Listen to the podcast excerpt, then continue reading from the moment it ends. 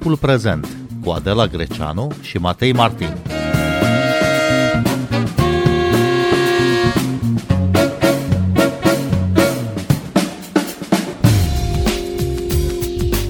La sfârșitul săptămânii trecute, autoritățile de reglementare au închis una dintre cele mai importante bănci din California, marcând poate cel mai teribil colaps bancar de la Lehman Brothers încoace. Silicon Valley Bank era a 16-a bancă americană după volumul de active. Fiind specializată în sectorul tehnologiei, intrările și ieșirile de bani depind de situația generală a industriei. Și cum tocmai acest sector se confruntă cu dificultăți, clienții SVB au retras mulți bani din conturile lor în ultimele luni, mai mulți decât avea banca disponibil. Pentru a avea suficiente lichidități, banca a încercat să strângă repede capital, însă tranzacționarea acțiunilor la bursă nu a funcționat așa cum estimase. Când se duce vestea că o bancă e în incapacitate de plată, toți deponenții vor să-și retragă fondurile deodată. E rețeta standard pentru faliment. Care sunt consecințele acestui faliment pentru Statele Unite ale Americii și pentru restul lumii? Bine v-am găsit! Noi suntem Adela Greceanu și Matei Martin și vorbim astăzi cu Bogdan Glăvan, profesor universitar de economie. Bună seara! Bună seara! Și Radu Uscai de la Centrul de Cercetare în Etică Aplicată. Bună seara! Bun venit! Bună seara și mulțumesc pentru invitație! Domnule Glăvan, cum a fost uh, posibilă prăbușirea unei bănci totuși atât de importante? Nu este foarte importantă banca, dar uh, cel mai important uh, lucru este caracteristica ei. Vorbim de o bancă dedicată capitalului de risc. Practic nu e o bancă comercială, așa cum știm noi aici, o bancă care primește depozitele oamenilor simpli, pe care le folosește pentru a da credite de consum sau uh, de altă natură. Aici vorbim despre o bancă în care își țineau uh, depozitele firme mari din acest sector financiar al capitalului de risc, uh, împreună cu startup-urile și firmele pe care le înființau și alții profesioniști din domeniu, oamenii foarte bogați, iar uh, activele băncilor erau în cea mai mare sunt, de fapt, în cea mai mare parte compuse din obligațiuni care au la bază ipoteci și titluri de stat. Uh, așadar, este o structură și a pasivelor și a activelor care este uh, diferită, semnificativ, aș zice, de uh, structura unei bănci obișnuite din uh, România. În ceea ce a făcut să producă acest uh, faliment spectaculos este tocmai, rezultă tocmai din ce v-am spus mai devreme, anume în faptul că depozitele erau preponderent foarte mari. Practic, doar 5% din depozitele acestei bănci intrau sub incidența schemei de asigurare a depozitelor, adică erau mai mici de 250.000 de dolari. Uh, plafonul până la care guvernul american asigură depozitele. Restul de 95% depășeau 250.000 de dolari. Și atunci, în absența unei asigurări oficiale că nu își pierd banii, la cel mai mic uh, sentiment uh, de nesiguranță, acești deponenți s-au grăbit evident să își retragă atât cât au apucat depozitele. Dar care sunt uh, mecanismele de reglementare? A respectat banca aceste reglementări by the book? Cum de a rămas până la urmă fără lichidități? Există acum și un uh, proces uh, pe rol deschis de acționarii băncii uh, contra managementului acesteia și anumite lucruri vor fi investigate probabil și rămâne să vedem în ce măsură unele reglementări au fost sau nu respectate. Însă uh, e important să înțelegem că întotdeauna instituțiile financiare vor încerca să, și nu doar cele financiare, și orice companie, vor încerca să dribleze uh, reglementările existente pentru a obține profit. Deci vor încerca să folosească reglementările existente în așa fel încât să își maximizeze profitul. Și asta este de când lumea. Ce s-a întâmplat uh, uh, într-adevăr și a fost particular în acest caz, uh, fără precedent și în istoria americană, este faptul că uh, mare parte din uh, activele acestei bănci, titlul de stat, uh, care de altfel le putem considera cele mai sigure active din lume. Este un alt paradox interesant al acestui caz. Deci banca era foarte bine să spunem, stea foarte bine pe partea de active, da? teoretic. În practică, aceste titluri de stat și-au pierdut valoarea în ultima perioadă din cauza creșterii dobânzilor. Iar în momentul în care banca a început să vândă din ele, acest lucru a implicat înscrierea în contabilitate, înregistrarea în contabilitate a valorii reale a acestor titluri. Așadar, mai mică. Moment în care s-a văzut că pierderile uh, obținute depășesc chiar capitalul propriu. Deci ăsta a fost uh, Uh, declanșatorul uh, acestei crize. Bun, uh, lăsând la o parte acest caz nefericit, întotdeauna băncile în goana după profit sunt cu un pas înaintea reglementării sau cei care fac reglementările sunt cu un pas în, în urma celor care vor să facă uh, profit. Radu Uscai, cum ieșim de aici? Cum ieșim din acest cerc vicios până la urmă? Dacă aș avea răspunsul la întrebarea asta, cred că, nu știu, aș candida la o cu totul altă poziție decât cea pe care o ocup acum. Uh, nu cred că putem să ieșim dintr-o asemenea situație altfel decât încercând să privim modul în care se comportă actorii raționali pe piață, dar și modul în care ar trebui să se comporte reglementatorii cu cât mai multă luciditate. Uh, nu ar, trebui să pre- nu ar trebui să prezumăm că oamenii care iau decizii sunt niște sfinți morali, dar în același timp nu ar trebui să credem că cei care reglementează piețele sunt la rândul lor atât niște sfinți morali, cât și niște indivizi sau individe uh, omnisciente, omnipotente, capabile întotdeauna să creeze acele reglementări pe care băncile le vor respecta întotdeauna și care nu vor crea Uh, nu, că riscul, de fapt riscul, teama pe care am avut-o privitoare la, la prăbușirea acestei bănci era tocmai problema aceasta, unui risc sistemic nu? și a unui colaps potențial într-un, într-un sistem, într-un regim de domino. Uh, nu cred că putem să ieșim altfel decât uh, încercând să vedem în primul și în primul rând ce reglementări sunt utile și ce reglementări nu sunt utile și să fim foarte, foarte atenți, de fapt, la jocul acesta dintre reglementator, pe de-o parte, și, și deciziile managementului băncilor, în sensul în care deseori există o relație mai mult sau mai puțin simbiotică între actorii, unii dintre actorii de pe piață și unii dintre reglementatori.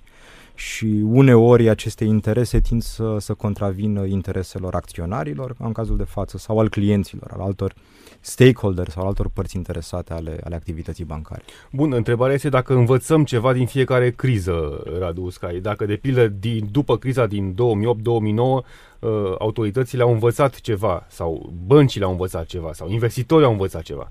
Uh, nu cred că învățăm unde ajuns de multe lucruri, aș încerca să spun. Acum, sigur, natura adaptativă a speciei noastre și, de fapt, a jocului social ne pune în situația în care, sigur că pe alocuri reușim să integrăm și să internalizăm, de fapt, anumite tipuri de comportamente care fac viața socială mai bună. Și sigur că într-o anumită măsură, nu, modul în care mm, bankingul se petrece în prezent a internalizat uh, tot soiul de comportamente, să spunem așa, proactive, fie pro-piață, fie pro-consumatori. Uh, dar nu ar trebui să ne facem iluzia din nou că vom reuși să trăim vreodată într-o lume perfectă în care, din nou, reglementatorii sunt... De fapt, dacă am trăit într-o lume perfectă, n-am mai avea nevoie de reglementatori, nu? Asta ar fi cumva una dintre, dintre concluziile cât se poate de, de, de, de, de clare de aici. Bogdan Glăvan, cine suferă de pe urma falimentului băncii Silicon Valley? În principal uh, suferă acest ecosistem, uh, cum se numește el, din Silicon Valley. Um, adică um, fondurile de capital de risc, uh, suferă antreprenorii de acolo.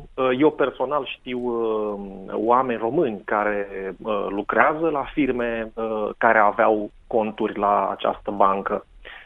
Deci uh, consecințele sunt uh, extinse așa și ele sunt extinse asupra unui sector foarte dinamic, sector de tehnologie, da? deci un sector asociat cu progresul. Um, însă trebuie, sau nu neapărat însă, um, nu vreau să calific acest lucru, dar aș menționa aici uh, un lucru important. Toată această industrie high-tech, um, toată această goană după inovație, a fost alimentată în uh, ultimii ani uh, de politica banilor ieftini, uh, dusă, bineînțeles, de SUA, care sunt centrul mondial al politicii monetare. Uh, și așa cum am avut în anii 90 uh, bubble-ul .com, cum s-a numit, da? Apariția primilor furnizori. Exact. Așa avem și acum în ultimii ani am avut această euforie, o simțim și în România, o expansiune foarte rapidă, accelerată a acestui sector de capital de risc, da? care, după cum și spune numele, folosește mulți bani pentru a face investiții riscante în startup-uri și nu știi niciodată dacă acea firmă va ajunge vreodată să descopere ceva sau să producă la rândul ei atât de mulți bani încât să recompenseze investiția inițială. Și acest ecosistem s-a dezvoltat așadar foarte rapid. Dezvoltându-se foarte rapid și cumva artificial pe acest fundal al banilor ieftini, cu dobânzi real negative, care practic a subvenționat uh, inovația de orice fel, iată care și aceste probleme de creștere.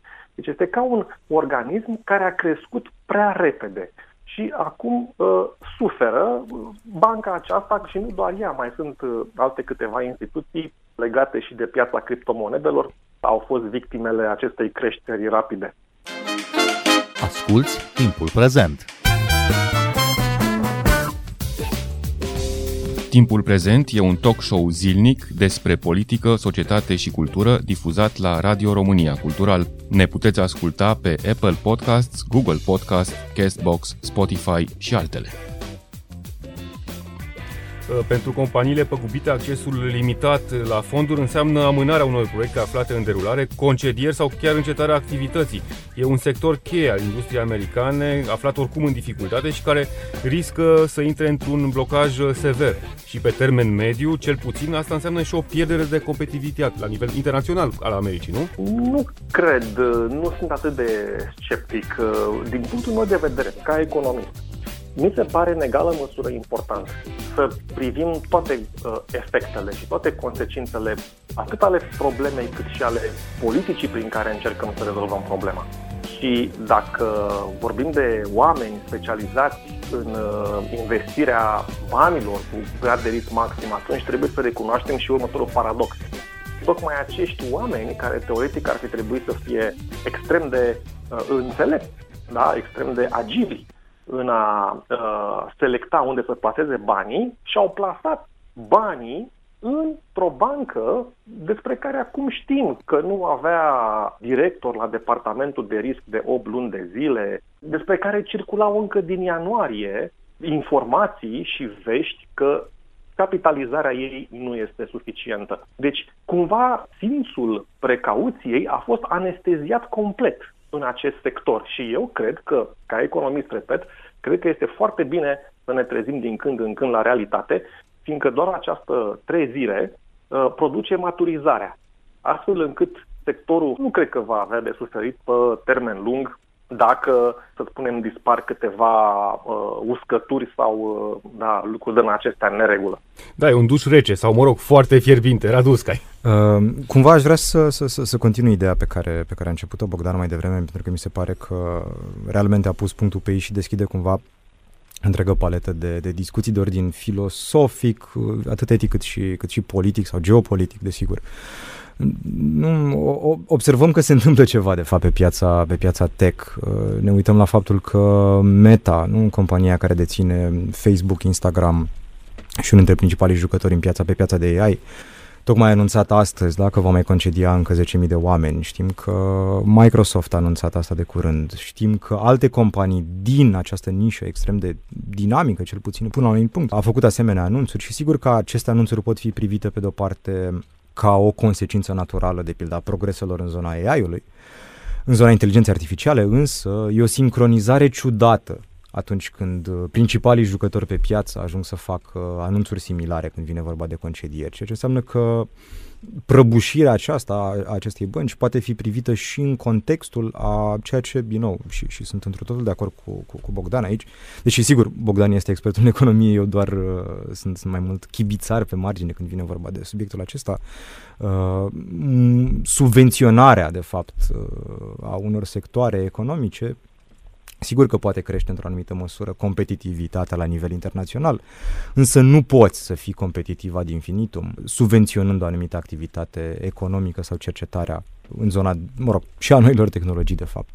Și cumva acesta e unul dintre marile beneficii ale, ale, unei, uh, ale unei economii de piață, fiindcă aceste dușuri reci Uh, care uneori sunt foarte, foarte dureroase, adică uneori sunt realmente extrem de dureroase la nivelul întregii societăți și unde avem de-a face cu nenumărați oameni nevinovați care vor suferi ca urmare a unor uh, decizii deseori uh, extrem de, de... Adică nici măcar nu, nu trebuie să prezumăm egoismul, uneori prostia umană explică de ce uh, oameni ajunși în poziții de putere iau decizii greșite, uh, însă în lipsa unui asemenea mecanism de feedback, în lipsa, de fapt, a confruntării dintre valoarea pe care o avem noi pe hârtie și realitatea din, din buzunar, dacă vreți, sau din conturi, uh, nu putem să trăim, de fapt, într-o, într-o, economie, într-o economie sănătoasă și competitivă.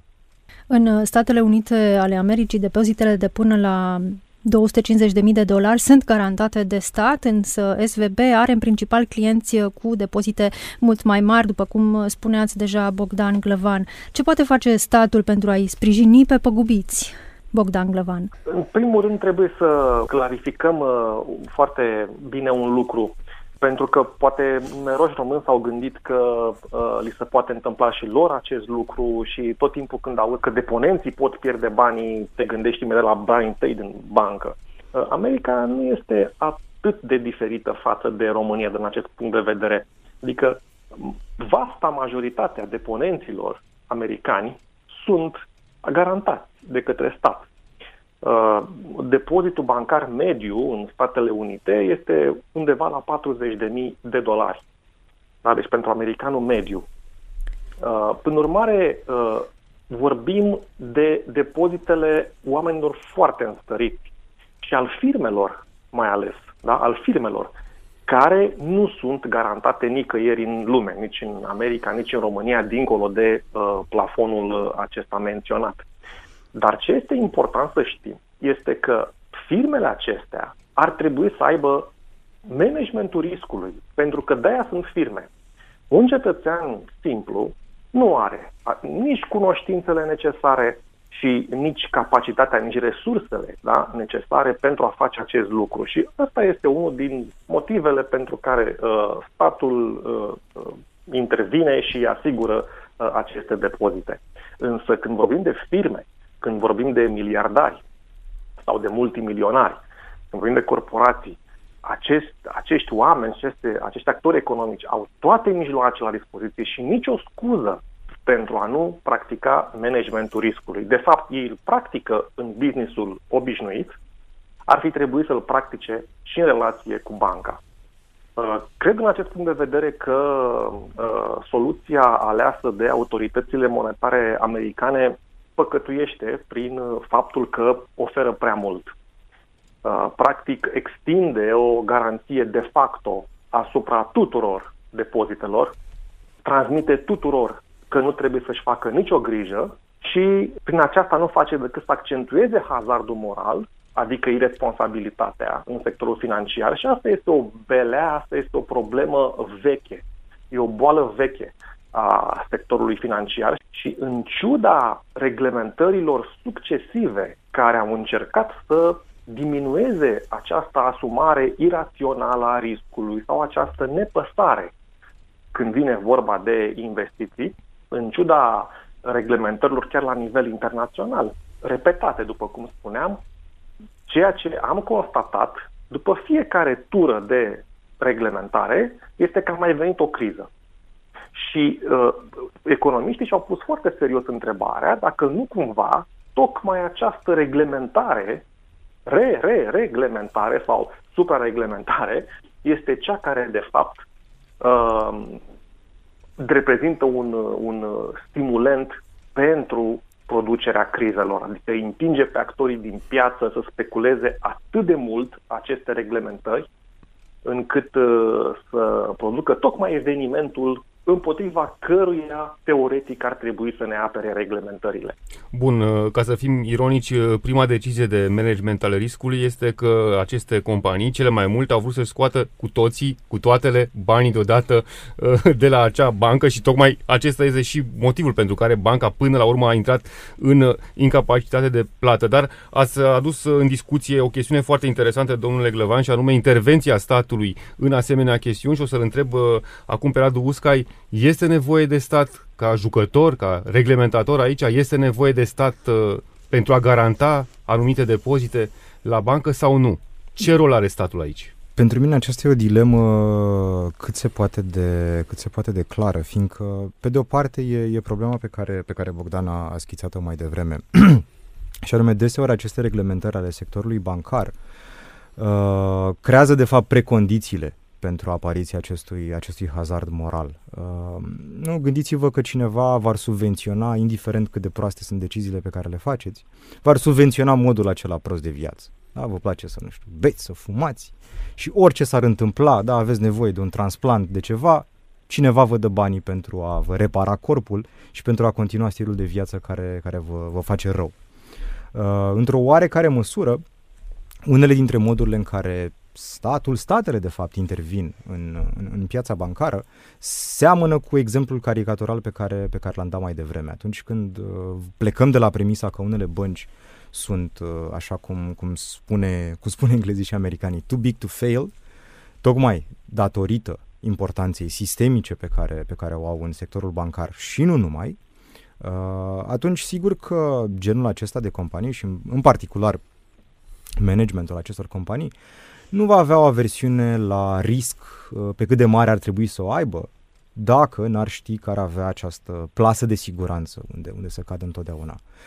Pe de cealaltă parte, și aici, uh, pentru mine, repede, aceea e o dilemă, dilemă cât, se poate de, cât se poate de clară, în măsura în care acceptăm nevoia de, de competiție pe, pe, pe piață și mai ales pe piața bancară, uh, e măsura în care absența unor uh, reglemente, neapărat reglemente, mai degrabă unor măsuri, scuze pentru, pentru repetiție, n-ar crea oare precondițiile unei concentrări și mai mari pe piața bancară. Adică, ok, oamenii zic, uh, bun, uh, banca asta s-a prăbușit, statul n-a făcut nimic, dar acum 15 ani statul a făcut ceva în legătură cu băncile XYZ.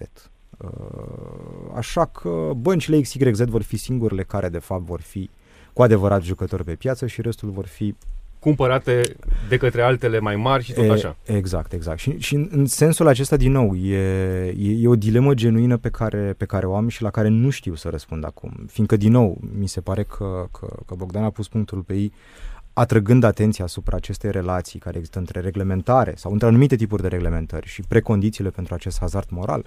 Însă, pe de cealaltă parte, mi-aș dori să nu trăiesc, să nu trăim într-o lume cu o concentrare foarte mare pe, pe, pe, pe piața bancară. Și nu-mi dau încă, încă seama de fapt și nu aș vrea să fiu în poziția celor sau cel, da, celor care se ocupă de, de reglementări, cum ar trebui să, să, să, să iau această decizie pentru a asigura ambele lucruri. Pentru că, Bogdan Glăvan, sunt deja alte bănci care se hrănesc deja din cadavrul uh, Silicon Valley. Da, da, și asta nu fiindcă au urmărit-o intenționat, nici nu cred că s-au gândit la așa ceva. S-a evit ocazia. Exact, cum spunea Radu Uscai mai devreme, oamenii își mută depozitele către ceea ce percepa fiind uh, locuri mai sigure, așa cum s-a demonstrat în trecut, mizând pe faptul că niciodată guvernul nu va lăsa o bancă mare, nu știu să spunem JP Morgan, de exemplu, să se prăbușească. Cred că guvernul american, administrația americană, cred că putea să comunice mai bine, pentru că chiar sunt lucruri care trebuie comunicate oamenilor și dacă le comunici suficient de clare, este posibil să ai o reacție uh, adecvată în partea societății. De exemplu, uh, această bancă despre care vorbim nu este într-o situație atât de proastă încât uh, să producă pierderi majore Uh, deponenților, da? chiar deponenților mari, după cum ziceam. Uh, cu siguranță că pentru acționar totul este pierdut. Da? Așa cum povesteam mai devreme, pierderile pe care banca deja le are au evaporat, practic, capitalul acționarilor. Dar pentru deponenți, o lichidare ordonată a băncii uh, de către autorități desigur, care ce înseamnă? Înseamnă să vinzi acele titluri de stat și obligațiuni care au la bază ipoteci, să le vinzi ordonat pentru a obține un preț cât mai mare, să nu le vinzi la lichidare așa, când să prăbușesc cu totul. Uh, ar aduce probabil suficiente venituri pentru a recupera uh, o mare, cea mai mare parte a uh, valorii depozitelor. Deci chiar și pentru aceste depozite neasigurate de stat, lichidarea ordonată a băncii, sunt convins în baza informațiilor pe care le avem acum, va produce recuperarea majorității sumelor de bani. Și atunci, nu este necesar sau nu se impune ca printr-o decizie politică să uh, creezi această așteptare că îți vei recupera indiferent de situație și indiferent de bancă și indiferent de vremuri, 100%. Și că nu vei pierde, nu riști să pierzi nici măcar 10% din depozitele alea pe care le ai și pe care ar fi trebuit să le supraveghezi. Că de asta sunt banii tăi și ar fi trebuit să-i supraveghezi cu diligența unui bun proprietar. Bogdan Glăvan, ne amintim mulți dintre noi de criza financiară din 2008 și ne temem să nu fie acesta începutul unei crize similare. Avem motive să ne temem? Va ajunge și în România unda de șoc? Este o foarte bună întrebare. Mm, acum aș fi tentat mai degrabă să spun nu. Dar contextul monetar internațional este foarte prost.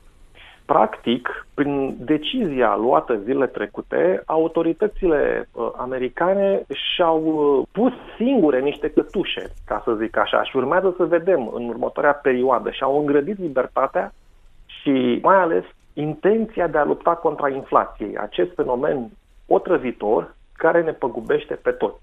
În acest moment nu este deloc clar, ba chiar mult cred că această luptă contra inflației a fost compromisă pe termen scurt și că vom vedea căderi de dobânzi, tocmai pentru a injecta bani în piață și pentru a calma această panică. Dacă acest lucru se întâmplă, atunci, sau dacă nu se întâmplă și criza se agravează, noi pierdem oricum.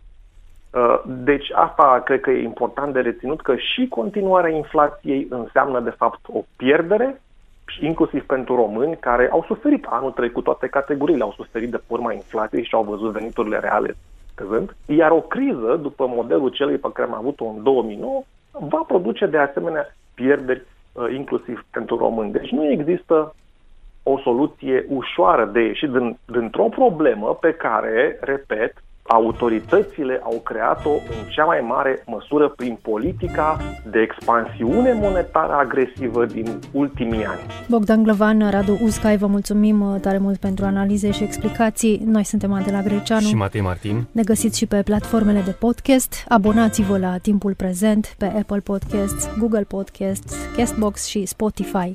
Cu bine, pe curând! Thank you.